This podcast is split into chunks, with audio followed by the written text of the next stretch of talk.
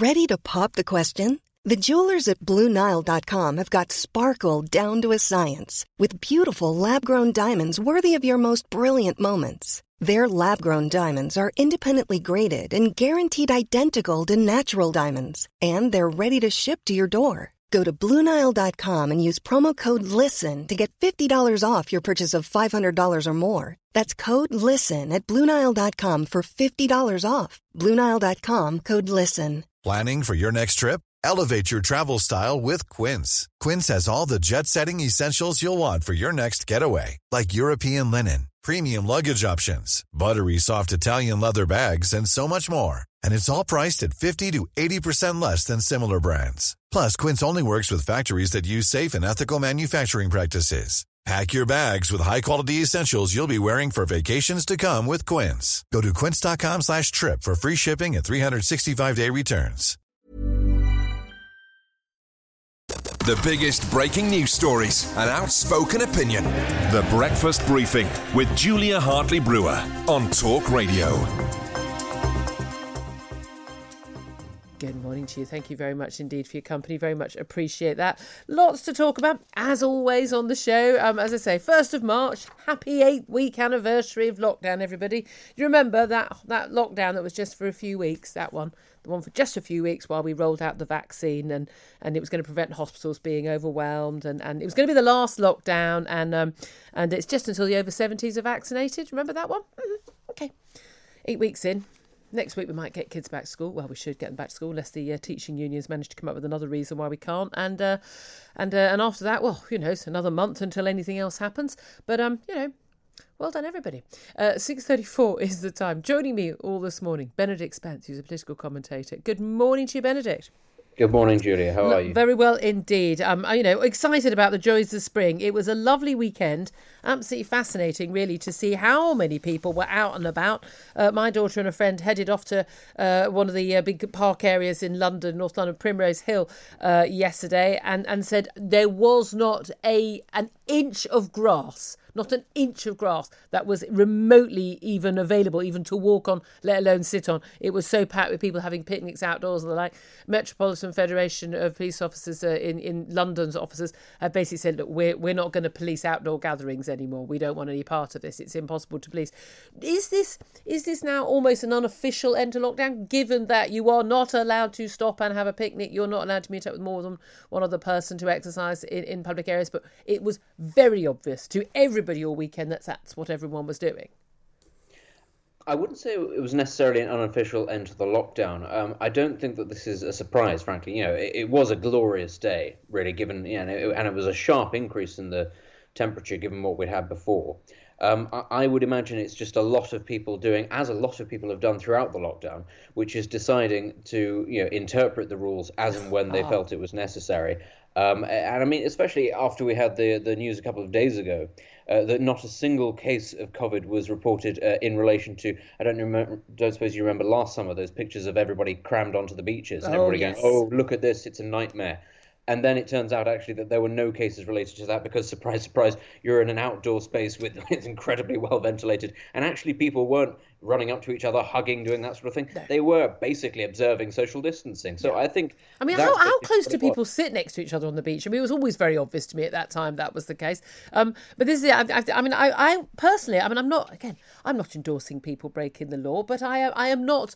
Um, I, I'm, I'm, I'm distinctly unconcerned by people being outdoors exercising their judgment because one of the things I've always wanted was for people to be allowed to exercise their own judgment. I think people are largely very, very sensible uh, and will and will actually do so.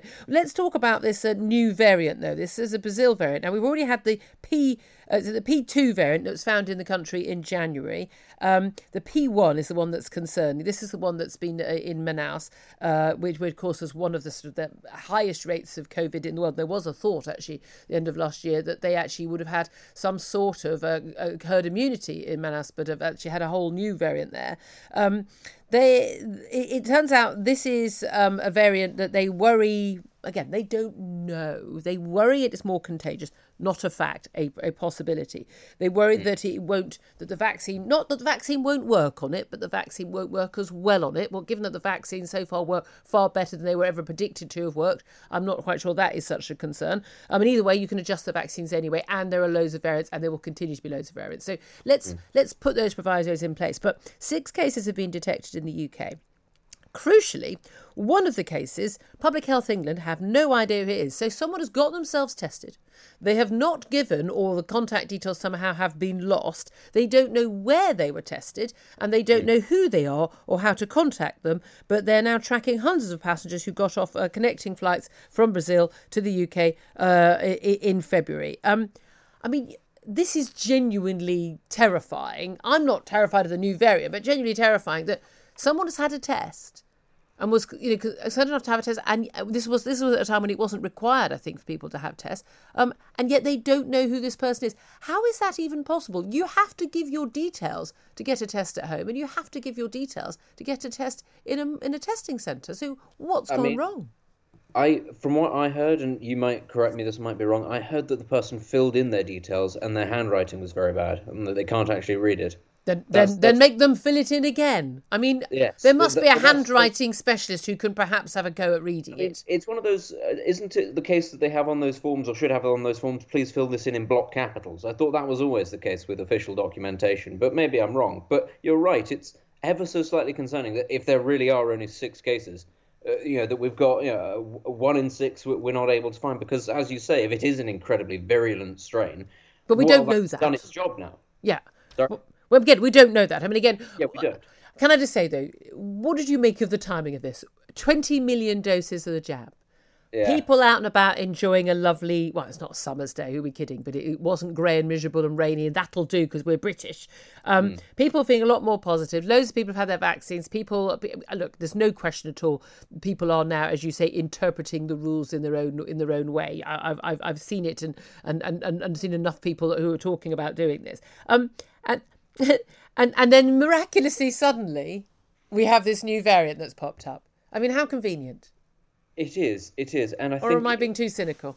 No, I don't think you're being too cynical at all. I don't think. Put it this way: I don't think that they'd be giving it as much airtime, so to speak, if we hadn't hit hit uh, hit this number simply because as we've discussed on this show and lots of people have discussed with you previously there are always going to be new strains new variants mm. And on average, they're not going to be as dangerous as the old one because it's not in the virus's interest yep. to kill all of its hosts. There is an outside chance that they might be. But as you've seen with the media, they are going to play this up a lot. And we understand why uh, the authorities are keen also to play it up because they want to be on the safe side. They really want to be incredibly cautious in case something goes wrong, in case something you know something doesn't work, and then they can reel things back without having to put too much strain. Mm. But you know, a lot of people don't really like this attitude. We don't really like this softly, softly approach. We'd far rather have the attitude that is, we've got the vaccine. Something might, outside chance, come along that renders it slightly less effective. But can we please proceed on the presumption that it is going to be effective, as all the studies so far suggest it is. Well, indeed. I mean, it's extraordinarily effective, this vaccine. I mean, we are talking, I mean, off the scale better than anyone could have ever hoped for effectiveness of this vaccine. Um, I have to say, I have been, I mean, utterly horrified to discover how much public support there still is for this slow, slow run out, slow runs. I mean, snail's pace walk out of uh, of uh, the, the, the lockdown. I mean, the Mail on Sunday had a poll at the weekend, um, and, uh, and and and people people just there's just massive, massive support for this incredibly slow process. And I just I do just find it um, very, very, very worrying that people are, are, are not bothered. The Prime Minister, I mean, his ratings are still much higher than uh, uh Keir Starmer's. I think that's understandable given where Keir Starmer is on a lot of this. Um, but 52% say the government have the right approach to the virus. Um, they um, would all, would lifting all measures be a good thing? Yes, 63%. I mean, what? I mean, yeah, what? We, do you support Boris Johnson's roadmap? 68% yes, 20% no. I mean, some of those, by the way, those no's will be people who just don't want us to ever come out of any version of lockdown at all.